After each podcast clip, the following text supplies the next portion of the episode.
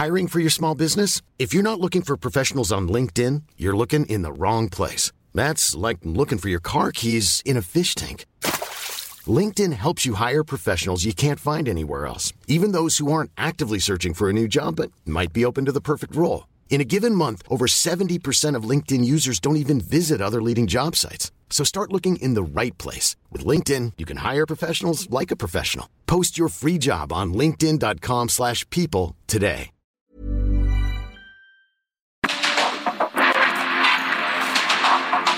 Porque el mundo actual no se entendería sin la economía, las finanzas y los negocios. Acompaña a Mario Maldonado, el columnista de negocios más joven y objetivo del periodismo financiero, en su programa Bitácora de Negocios.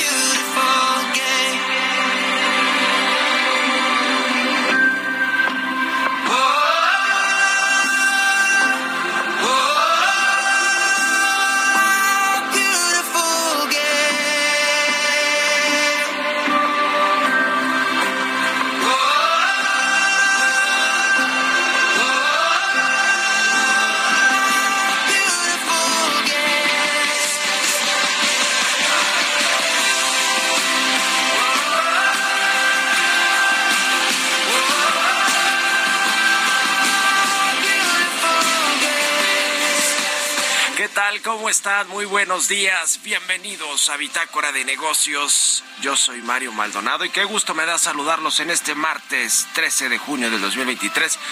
Martes 13, no son supersticiosos porque el martes 13 dicen que es de mala suerte o que si los gatos negros te casas o te embarcas o cómo. Ni te casas ni te embarcas. ¿Verdad? Ok, bueno, no somos supersticiosos. Bueno, yo no lo soy, entonces martes 13... va a ser un muy buen día, sin lugar a dudas, y hay que despertar con ese mantra en la mente, en la cabeza, de que va a ser buen día, y así será. Así que muchas gracias por acompañarnos desde tempranito aquí en estas frecuencias del Heraldo Radio, en punto de las 6 de la mañana que abrimos esta barra informativa del 98.5 de FM aquí en la capital del país, en la Ciudad de México, pero también un saludo a quienes nos escuchan en el Valle de México, en el Estado de México, en Guadalajara, Jalisco, en Nuevo León, en Monterrey, Nuevo León, y en el resto del país a través de las estaciones hermanas del Heraldo Radio. De verdad, muchísimas gracias también a quienes nos siguen a través de la radio por internet o escuchan el podcast de Bitácora de Negocios a cualquier hora del día. A todos y a todas, muchísimas gracias. Comenzamos este martes, como todos los días, con un poquito de música antes de entrarle a la información. Estamos escuchando esta semana canciones de artistas británicos, luego de que el fin de semana el Manchester City se proclamó campeón de la Champions League al vencer 1-0 al Inter de Milán. Esta canción que escuchamos de fondo es de Ed Sheeran, se llama A Beautiful Game.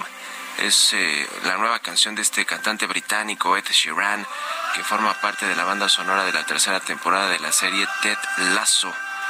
Así que bueno, por cierto, esta serie trata también de fútbol, pero de fútbol americano. Está interesante. Un entrenador de americano entrena fútbol soccer. Ya. Fíjate que no la he visto, pero creo que tiene muy buenas críticas, ¿verdad? Esta de Ted Lasso. Bueno, pues ahí está el tema y vamos a entrarle ahora sí a la información, a lo más importante que sucede en los mercados, en el mundo financiero, económico, de negocios y también un poco de lo que sucede aquí en la política nacional y la escena nacional en nuestro país. Vamos a hablar con Roberto Aguilar, lo más importante de los mercados financieros y la macroeconomía. Las bolsas siguen ganando, apuestan a menor inflación y pausa monetaria en los Estados Unidos. El Nikkei de Japón toca mejor nivel en 33 años. Apoyan a este índice bursátil mayores inversiones en chips y en bolsas en Estados Unidos. Regresó de categoría 1 a México, no depende de temas políticos. Bueno, este regreso de la categoría 1 de seguridad aérea en la aviación nacional, pues no depende de temas políticos, eso dice el secretario de Transporte de Estados Unidos. Bueno, pues menos mal, ¿no?, que dice eso, porque pues parecería otra cosa, entre que México pues tampoco ha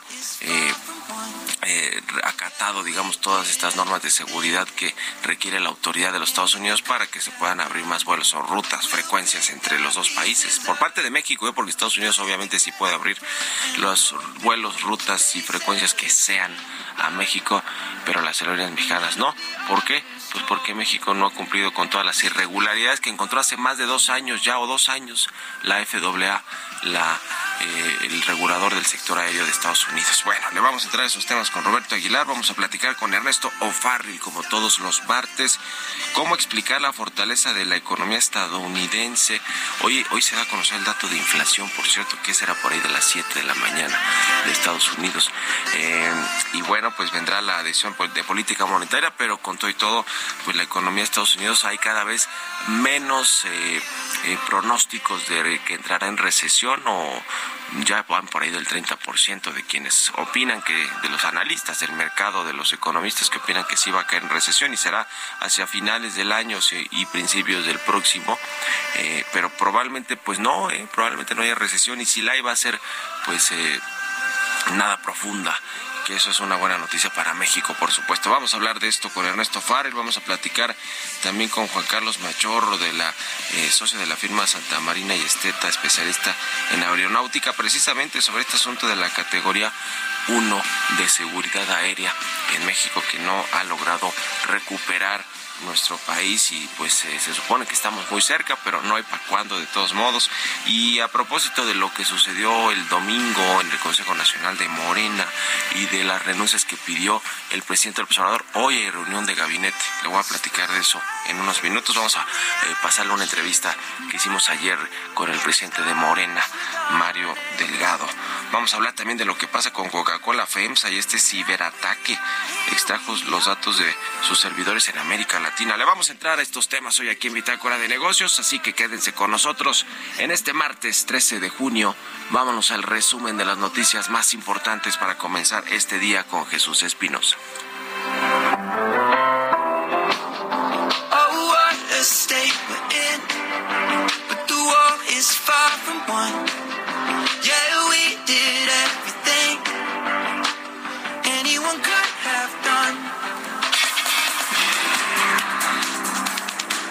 Este lunes, Marcelo Ebrard hizo oficial su renuncia como canciller para buscar la candidatura presidencial de Morena para las elecciones de 2024.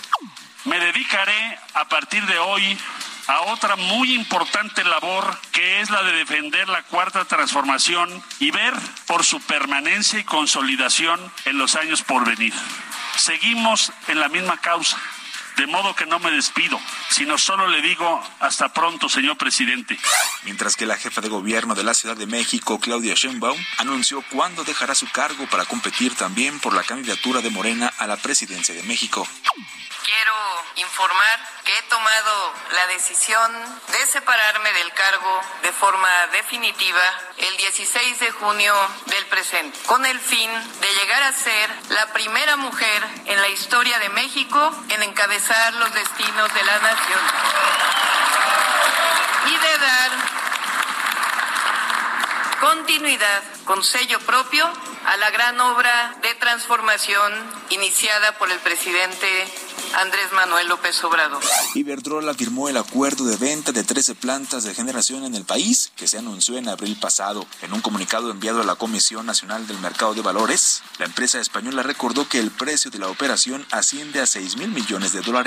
En su análisis económico ejecutivo semanal, el Centro de Estudios Económicos del Sector Privado, aunque reconoce que durante el primer trimestre de este año los principales indicadores de la economía de México mostraron un comportamiento relativamente favorable, aseguró que esta muestra algunos indicios de desaceleración, aunque aún no son concluyentes. Este lunes Estados Unidos pidió a México que revise la supuesta denegación de los derechos de los trabajadores en una planta de confección mexicana Industrias del Interior, INISA, ubicada en el estado de Aguascalientes.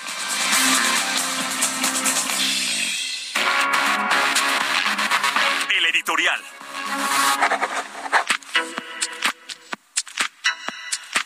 Bueno, le decía que hoy el presidente López Obrador convocó a todo su gabinete legal y ampliado para reunirse en Palacio Nacional y darles detalles de cómo será su proceso de sucesión, cuáles son las prioridades en su último cuarto de gobierno.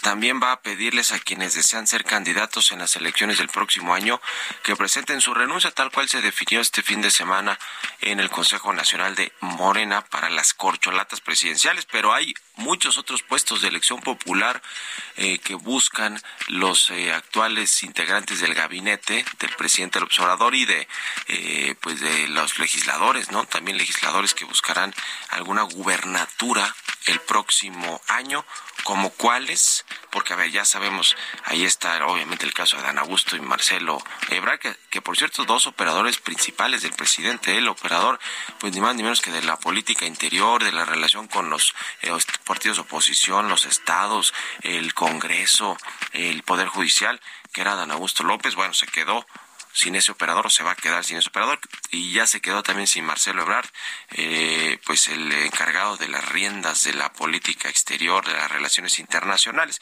y también pues se quedará sin jefa de gobierno aquí en la Ciudad de México. Y esto es un decir, porque vendrán los relevos, ¿no? Por ejemplo, se habla de Juan Ramón de la Fuente y de Esteban Moctezuma, que ambos, por cierto, están aquí en México para sustituir a Marcelo Ebrard. Se hablaba ayer de Rosa Icela Rodríguez, la secretaria de Seguridad Ciudadana, para sustituir a Adán Augusto López, pero ella misma se descarta, se autodescarta. Probablemente sea más bien Alejandro Encinas, en una de esas César Yáñez, Lázaro Cárdenas Batel. Para sustituir a la jefa de gobierno, pues está ahí en primer lugar el secretario de gobierno, Martí Batres. Pero se habla también pues de quién más podría suceder, de Omar García Harfuch, de Luz Helena González, que es su secretaria de finanzas. En fin, veremos quién sustituye a Claudia Sheinbaum, pero vendrán, le decía, en los estados de la República y en la Ciudad de México, que hay elecciones en el 24, pues también quienes están apuntados, la misma Rosa Icela Rodríguez, de quien se habla podría ser candidata de Morena para el gobierno capitalino el próximo año, de la propia Luisa María Alcalde, secretaria del Trabajo, del mismo presidente de Morena, Mario Delgado, que tendría que renunciar porque el presidente López Obrador ayer les dijo, y fue muy claro, dijo el presidente que quien lo va a acompañar de aquí a que acabe su encargo en septiembre, y quien no, pues que le vaya diciendo, que le escriba su cartita de renuncia. Entonces vendrá, por ejemplo, en Veracruz, que quiere Rocío Nale, secretaria de Energía; en Morelos, Rabindranath Salazar, que es coordinador general de Política y Gobierno; en Chiapas, Zoé Robledo, director del IMSS, y también el senador Eduardo Ramírez; en Yucatán, Rogelio Castro, actual secretario general del Infonavit; en Guanajuato, Ricardo Sheffield, que es titular de Profeco; en Tabasco, Octavio Romero, director de Pemex, o Rosalinda López, que trabaja en el SAT. En fin, tendrán que presentar todas sus renuncias. Entonces, ¿cuántas renuncias vamos a ver en los próximos días? Porque el presidente no quiere esperarse a los tiempos oficiales, quiere que le presenten la renuncia ya para ver con quién cuenta para acabar su gobierno. Ya lo veremos. ¿Ustedes qué opinan? Escríbanme en Twitter, @MarioMaldi, en la cuenta @Heraldo de México. Radar Económico. Ernesto O'Farrill ya está con nosotros como todos los martes. Mi querido Ernesto, buenos días. ¿Cómo estás? Muy buenos días a todos, Mario. ¿Cómo se explica la fortaleza de la economía estadounidense y esta menor probabilidad de que caiga en recesión? Sí, bueno, pues Conocimos el crecimiento del PIB al primer trimestre en Estados Unidos, 1.6. Con eso ya se acumulan 5 trimestres seguidos de un crecimiento de alrededor del 1% anual. Es menos de la mitad de lo que se tenía antes de la pandemia. Pero sí hay varios indicadores que muestran mucha fortaleza. Por ejemplo, en el mercado laboral se crearon 339,000 plazas en el mes de mayo. Es un número todavía muy importante. Aunque la tasa de desempleo subió del 3.4 al 3.7, todavía este nivel de desempleo se considera un nivel de pleno empleo. Y los salarios crecieron 4.3% cuando la meta de inflación es 2%. Otro de los indicadores que llaman la atención es el gasto de la construcción. Lo que deberíamos estar viendo ante el incremento de tasas de interés es una caída en el gasto de construcción, y lo que tuvimos al mes pasado es un crecimiento del 7.2% en el gasto de construcción. Es como inexplicable. Uh-huh. Tenemos otros indicadores, como es el hecho de que el déficit comercial se fue al máximo histórico en varios meses, 74,000 desde el 2015, 74,500 millones de dólares de déficit fiscal, de déficit comercial, perdón.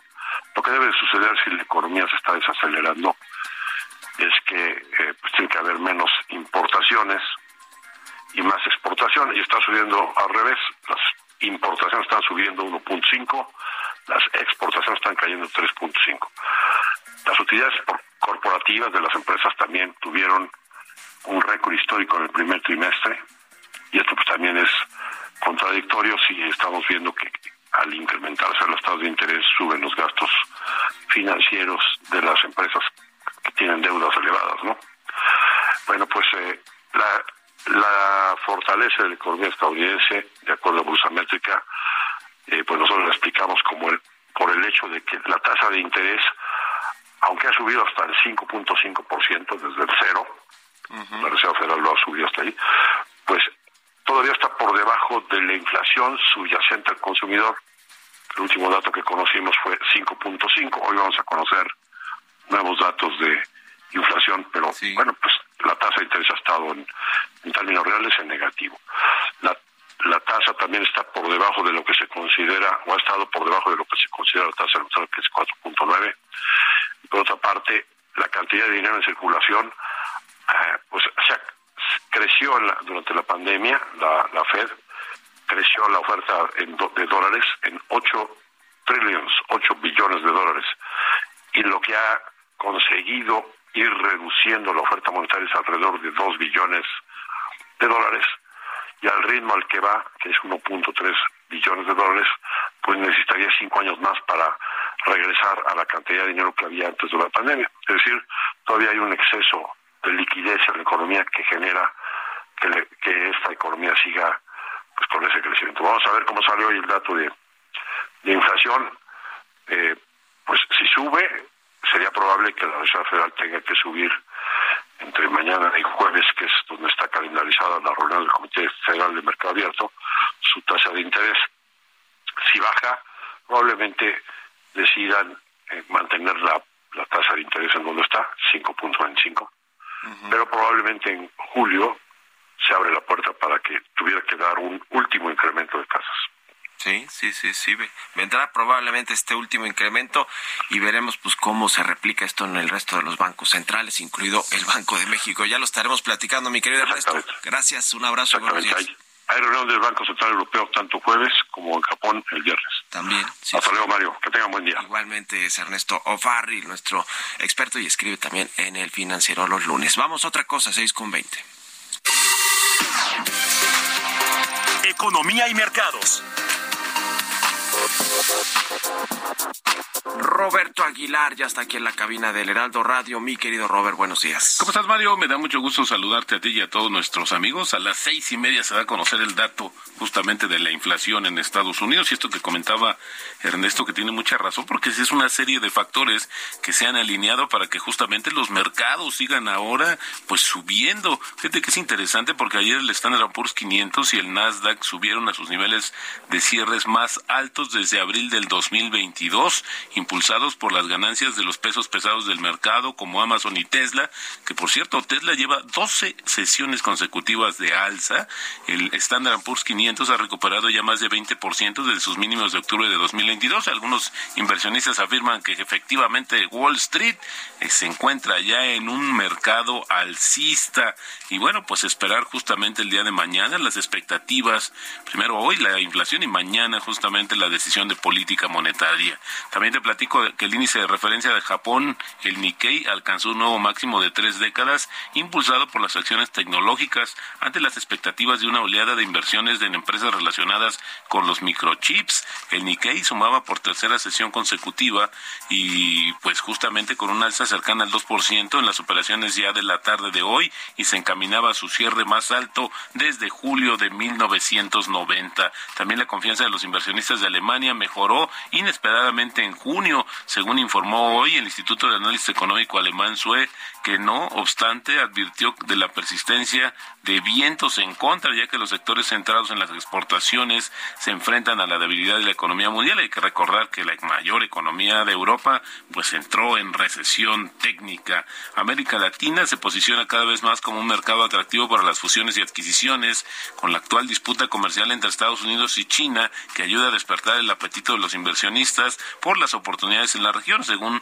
una encuesta de KPMG. Importante porque la encuesta pues sí posiciona justamente a Brasil, que es el peso pesado de la región, pero después continúa México, que justamente por la proximidad de Estados Unidos y el auge del nearshoring fue considerado un lugar atractivo para hacer negocios por el 79% de los más de 400 ejecutivos de 14 países de todo el mundo que fueron consultados por la Secretaría. Y bueno, sigue el tema de Coca-Cola FEMSA. Mario dijo que el responsable de un ciberataque registrado por la compañía a finales de abril extrajo datos de servidores de la empresa en América Latina y reveló algunos de ellos, aunque aclaró que el incidente no tuvo impacto en sus operaciones. Coca-Cola lo informó el 26 de abril, pero hay que también recordar que la semana pasada, el viernes, pues también Coca-Cola salió a aclarar que en la página web de la Secretaría de Economía se difundieron pues algunos detalles de dos convocatorias a asambleas de la compañía que resultaron apócrifas, y bueno, pues no se sabe si tienen alguna relación ambos incidentes. El tipo de cambio, Mario, cotizando en estos momentos en 17.20, dame un segundo porque se está moviendo justamente en 17.28. Se ha recuperado un poco porque un poquito más temprano estaba en 17.31. Tenemos una recuperación anual de más de 11%, en el mes de más de 2%, y hay que recordar que ayer marcó un mínimo del año en 17.24. ¿Su mejor nivel en cuánto tiempo, Robert? 7 años. 7 años, en 7 años, sí, el tipo de cambio, el peso fortachón. Bueno, gracias Roberto Aguilar y nos vemos al ratito en la televisión. Gracias, Mario. Muy buenos días. Vámonos a la pausa. Sigan a Roberto Aguilar en Twitter, Roberto AH. Vamos a la pausa y volvemos con más aquí a Bitácora de Negocios.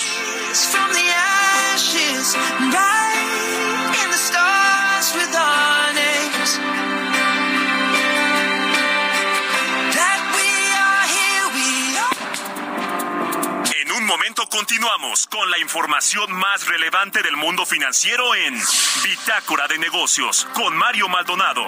Regresamos.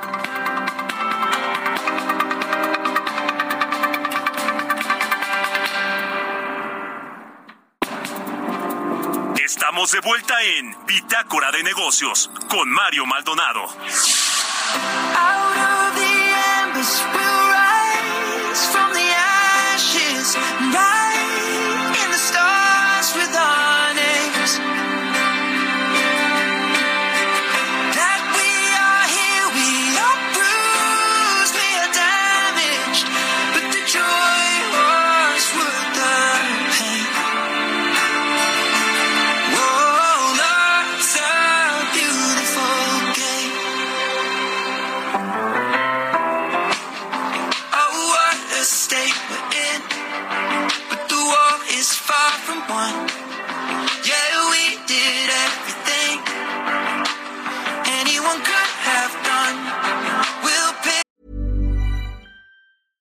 I'm Sandra, and I'm just the professional your small business was looking for. But you didn't hire me because you didn't use LinkedIn Jobs. LinkedIn has professionals you can't find anywhere else, including those who aren't actively looking for a new job, but might be open to the perfect role, like me.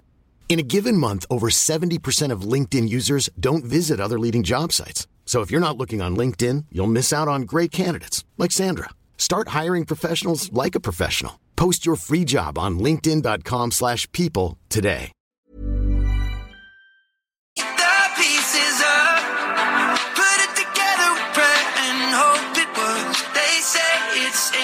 Ya estamos de regreso aquí en Bitácora de Negocios. Son las 6 de la mañana con 31 minutos, tiempo del centro de México. Y regresamos con un poquito de música antes de entrarle a la información en esta segunda mitad del programa. Estamos escuchando esta semana canciones de británicos, de artistas británicos, luego de que el Manchester City le ganó al Inter de Milán 1-0 el sábado y se convirtió por primera vez en su historia en el campeón de la Champions League, esta liga de campeones, pues la más importante del mundo, la verdad, a nivel de clubes. Y esta canción que escuchamos de fondo es de Ed Sheeran, es de lo más nuevo de este cantante británico, se llama A Beautiful Game, y bueno, por eso la estamos escuchando aquí en Bitácora de Negocios. Vámonos al segundo resumen de noticias con Jesús Espinosa.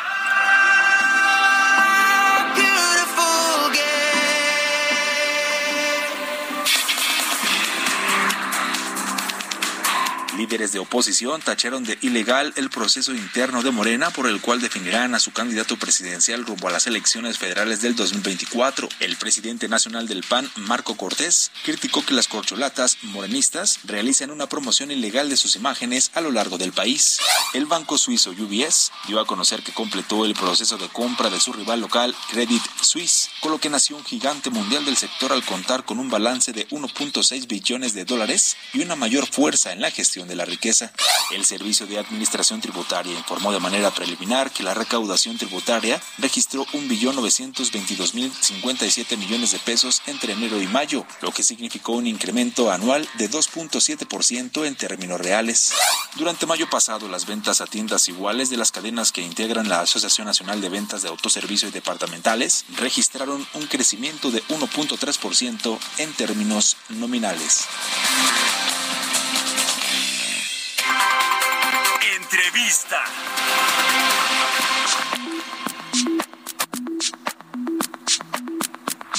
Le decía que ayer en las noticias de la mañana del Heraldo Televisión, en el programa de televisión que conduzco, platicamos con Mario Delgado, el presidente nacional de Morena, sobre lo que sucedió el domingo en el Consejo Nacional de Morena, sobre cómo viene la perspectiva de las corcholatas, de estos tiempos tan adelantados que el presidente López Obrador, por adelantarlos tanto, ahora le harán un hueco todas estas personas que salgan del gabinete, y también de lo que viene para la Ciudad de México y las otras gubernaturas que van a votarse. Vamos a escuchar parte de esta entrevista con Mario Delgado, el presidente nacional de Morena.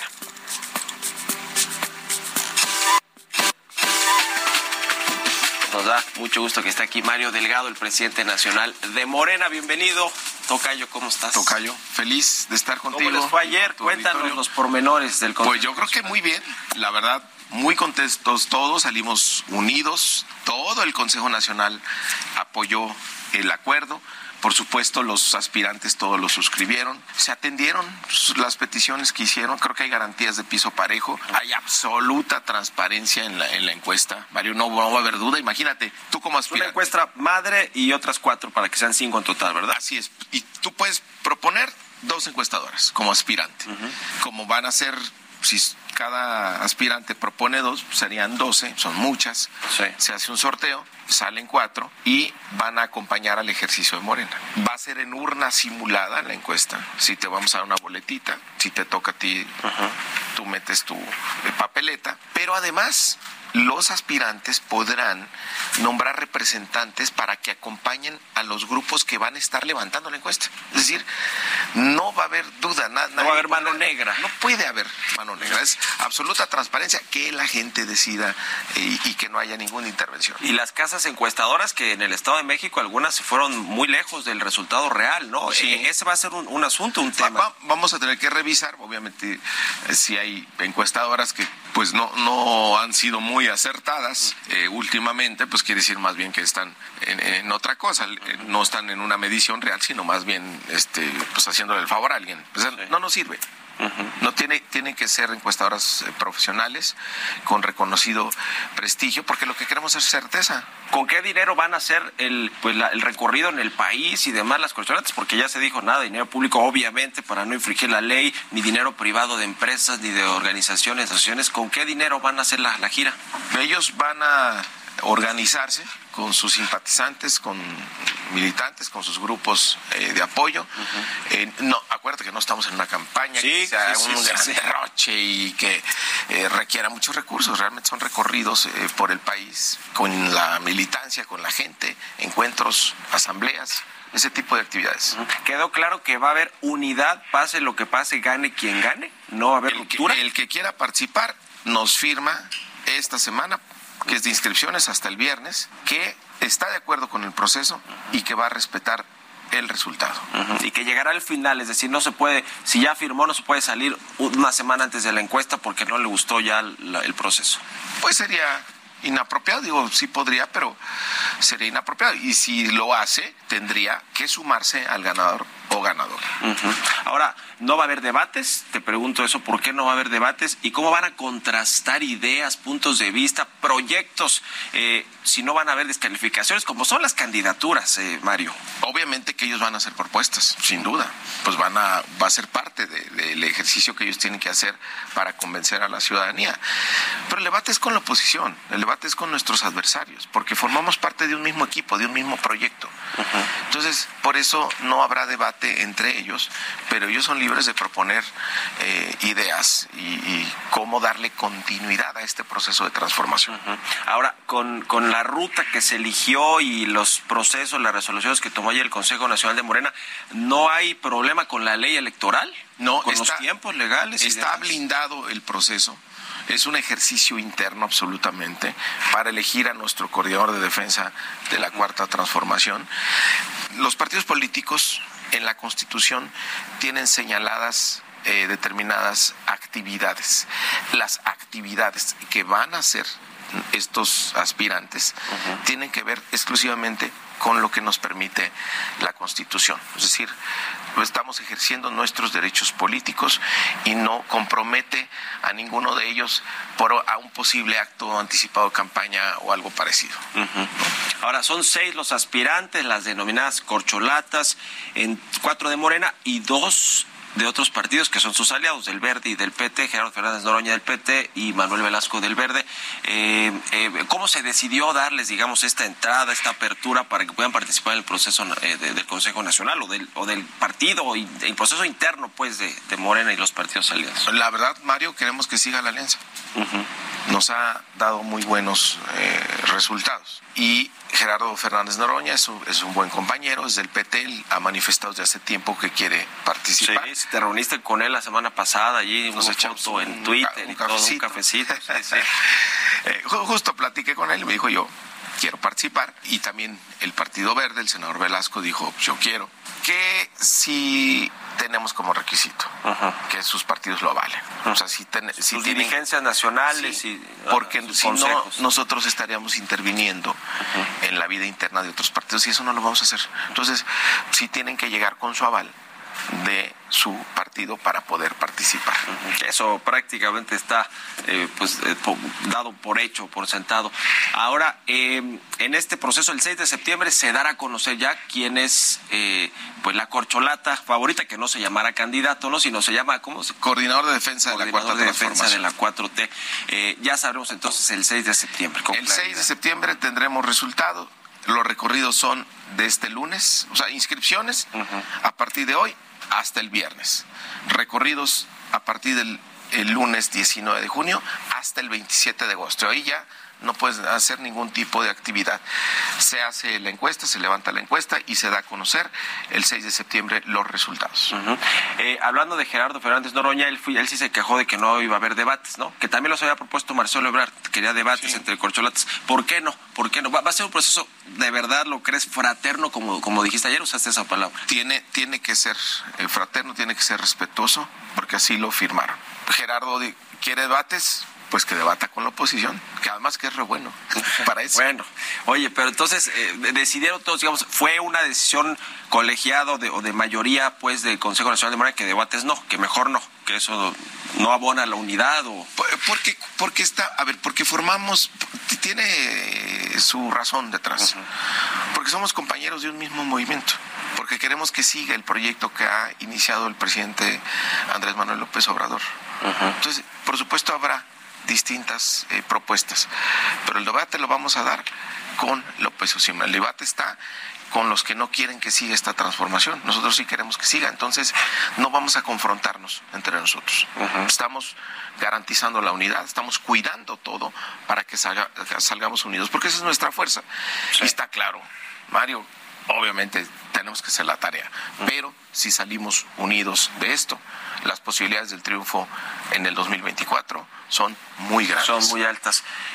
¿Cómo está ese asunto de los medios de comunicación, que los medios conservadores? ¿A quién se le ocurrió eso? Porque, a ver, aquí ha venido Marcelo, va a venir Adán, por supuesto Claudia Sheinbaum, o sea, todo el mundo está aquí y ha estado en todos los medios que yo conozco o en los que estamos, y ahora, ¿qué esa cláusula qué significa? No, bueno, pero no te encasilles como medio conservador. No, el Heraldo es aquí y en muchos otros. Plural. Sí.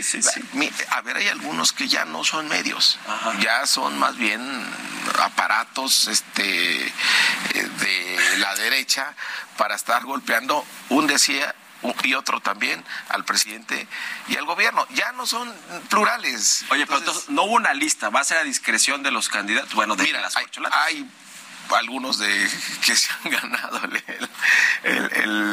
digamos el mote de conservadores, de reaccionarios, no sé qué tantos candidatos. Se lo han ganado con creces, ¿no? Ajá. Y pero bueno, eventualmente habremos que definirlos para que no haya confusiones, ¿no? Ajá. Ahora, eso no abona tampoco al debate mucho, ¿no? Porque, a ver, cuando un candidato quiere ver de qué está hecho, pues entonces va con periodistas críticos, ¿no? Ah, no, hombre, eso sí, bienvenida la crítica, bienvenido el debate en los medios, los que sí les interesa la pluralidad. Hay unos que ya no les interesa la pluralidad, Mario. O sea, hay unos que están ya, pues son instrumentos de la derecha, ¿para qué los hacemos? Bueno, pues esperaremos a ver esa lista. Oye, la Ciudad de México, mira, hoy en Ruta 2024 trae un ejercicio de encuesta y de sondeos interesante que está aquí, mira, a ver si lo ponemos en el Heraldo, y dice, abonando a tu presidencia de Morena y a la fuerza con la que llegarán el 24, que hoy, si hoy fueran las elecciones, 2-1 ganaría Morena en la Ciudad de México, después de lo que se dio en el 21, que perdió la mitad. Sí, ¿cómo ves? Hay que trabajar, no hay que confiarnos. En el 21 teníamos encuestas muy favorables. Entonces, vamos a hacer un esfuerzo extraordinario en la ciudad. Vamos a hacer un programa especial de organización diferente, porque no nos vamos a confiar, no vamos a cometer ese error de pensar que estamos 2-1. Muy arriba, sí. No, hay que pensar que ponernos la meta como si fuéramos abajo para salir a organizarnos mejor y defender nuestra ciudad, que yo siempre he dicho que es el corazón de Morena, sí, porque de aquí surge este gran movimiento. Entonces vamos a defender la ciudad. Esta fue la plataforma, además, de Andrés Manuel López Obrador como político, digamos, a nivel nacional. Así es. ¿Tú estás listo ya para competir por el Estado, por la Ciudad de México? ¿La Ciudad de México? No, a ver, nosotros tenemos que conducir el proceso del corredor de defensa de la Cuarta Transformación. Es muy importante no distraerse en eso. Cualquier cosa que yo haga diferente, pues debilitaría mi liderazgo y la conducción de este proceso. Entonces, tiene que salir bien, va a salir bien, estoy seguro. Y bueno, pues después veremos también que tengamos candidato o candidata que decidirá sobre el partido. ¿Para cuándo? ¿Cómo están los tiempos para los candidatos o corcholatas de los 9 estados que también van a votar si cambiar de gobierno el próximo año? Después del 6 de septiembre ahí ya definiremos el calendario. Sería inmediatamente después de eso hacer las encuestas para estas 9 entidades y luego vienen el Senado, luego viene la Cámara de Diputados, 30 congresos locales, la mayoría de los ayuntamientos del país. Bueno, va a ser un proceso muy complejo. Ahora, hoy tú suenas y estás de pronto en algunas encuestas de la Ciudad de México, eso tú lo reconoces y lo tienes pues medido o visto, pues, ¿no? Así está, no está descartado, es lo que quiero preguntarte. Pues toda mi carrera política ha sido aquí en la Ciudad de México. Uh-huh. También es cierto que el partido necesita estabilidad. Entonces, yo estoy muy conforme con lo que hemos logrado. Le hemos dado al movimiento 17 gobernaturas, 17 triunfos en las gobernaturas, la mayoría en el Congreso. Ahora hay 91 millones de mexicanos que están gobernados a nivel estatal por nuestro movimiento. Es decir, me ha tocado este proceso de organización, de reorganización interna también. Ayer tuvimos un consejo presencial, que no había consejo presencial desde hace, yo creo que desde el 2017 o tal vez antes. Entonces, no, miento. Desde hace, tal vez. Pero... Y ahora, tenemos un consejo organizado, tenemos dirigencias estatales, tenemos un partido que funciona y estamos arrancando ya un proceso de organización rumbo al 24, porque tenemos que asegurar que independientemente de quién gane la encuesta, nosotros garanticemos el triunfo con un partido unido, fortalecido y en movimiento. Ya lo de la ciudad puede ser una coyuntura, puede darse o no puede darse. Pero pues estamos muy bien con lo que estamos haciendo. Gracias, Mario Delgado, presidente nacional de Morena, por haber venido aquí al estudio. No, gracias. Muy buenos días.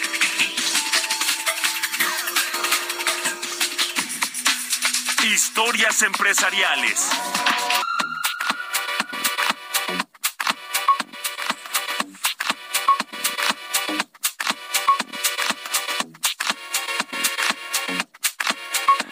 Le decía de este ciberataque que le sucedió a Coca-Cola FEMSA, que es la embotelladora privada más grande de Coca-Cola, nada más para que lo tengamos claro. Es una empresa regiomontana o que tiene su sede en Monterrey, aunque es pues internacional, no solo en México, sino en Latinoamérica. Precisamente el hackeo, el ciberataque que registró la empresa a finales de abril, donde se extrajeron datos de servidores de la empresa en toda América Latina, pues le afectó a todas sus unidades de negocio.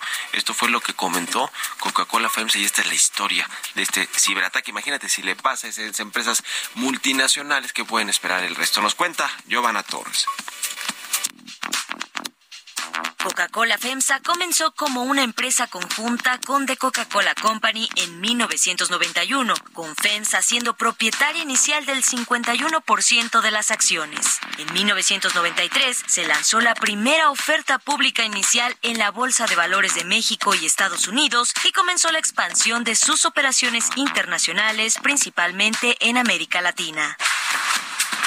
De acuerdo con información de la agencia Reuters, este lunes la embotelladora mexicana Coca-Cola FEMSA señaló que el responsable de un ciberataque registrado por la compañía a finales de abril extrajo datos de servidores de la empresa en América Latina y reveló algunos de ellos, aunque aclaró que el incidente no tuvo impacto en sus operaciones. Informó el 26 de abril que sufrió dicho ataque, por lo que tuvo que implementar sus protocolos de seguridad y respuesta. En un comunicado detalló que el responsable de este incidente extrajo ciertos datos de la compañía ubicados en servidores de algunas de sus operaciones en Latinoamérica y que parte de la información fue revelada y es posible que se publiquen más datos que fueron sustraídos.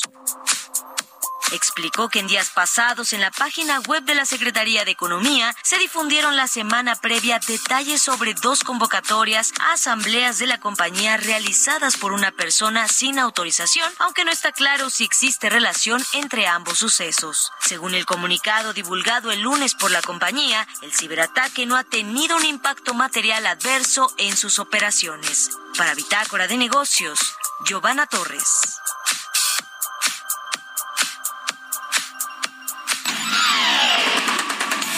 Mario Maldonado en Bitácora de Negocios.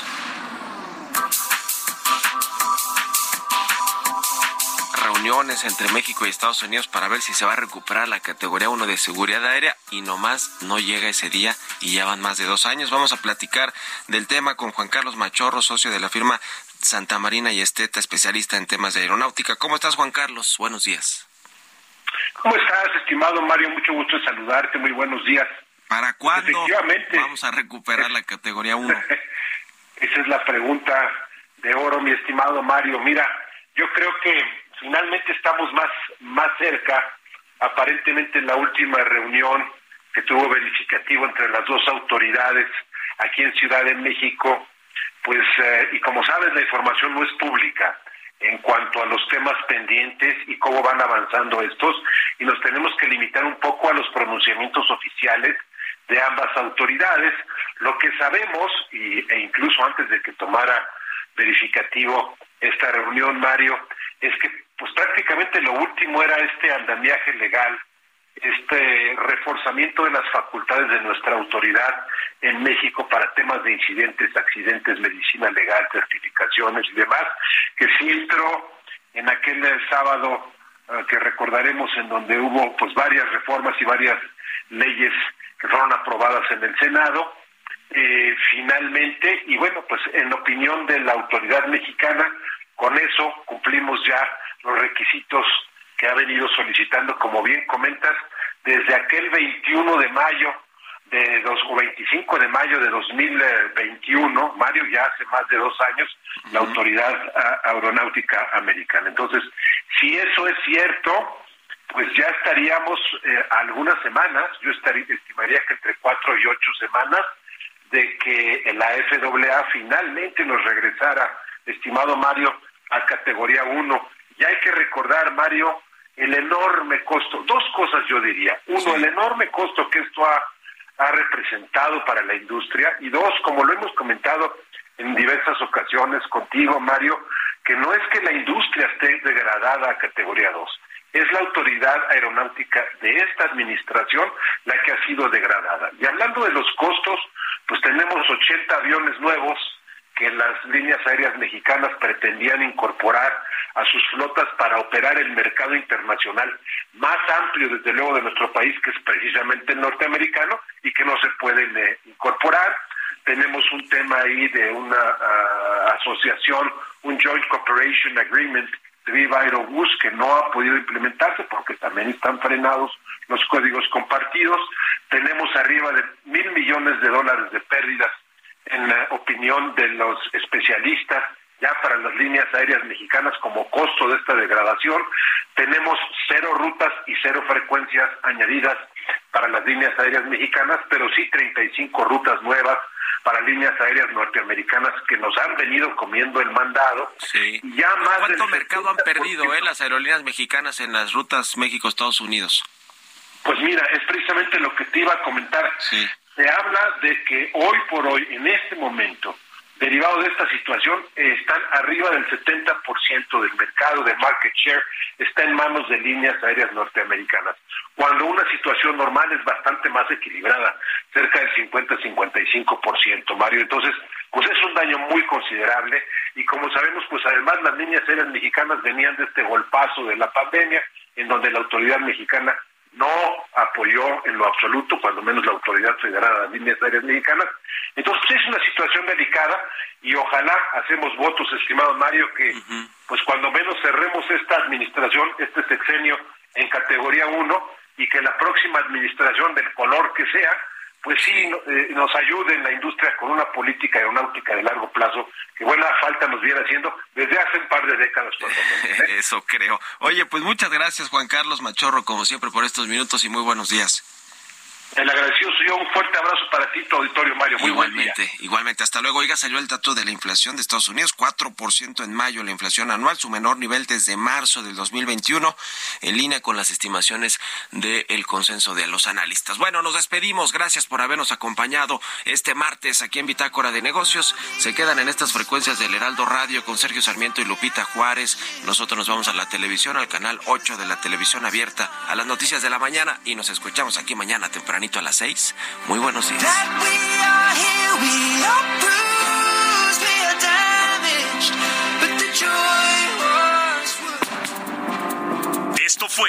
Bitácora de Negocios con Mario Maldonado.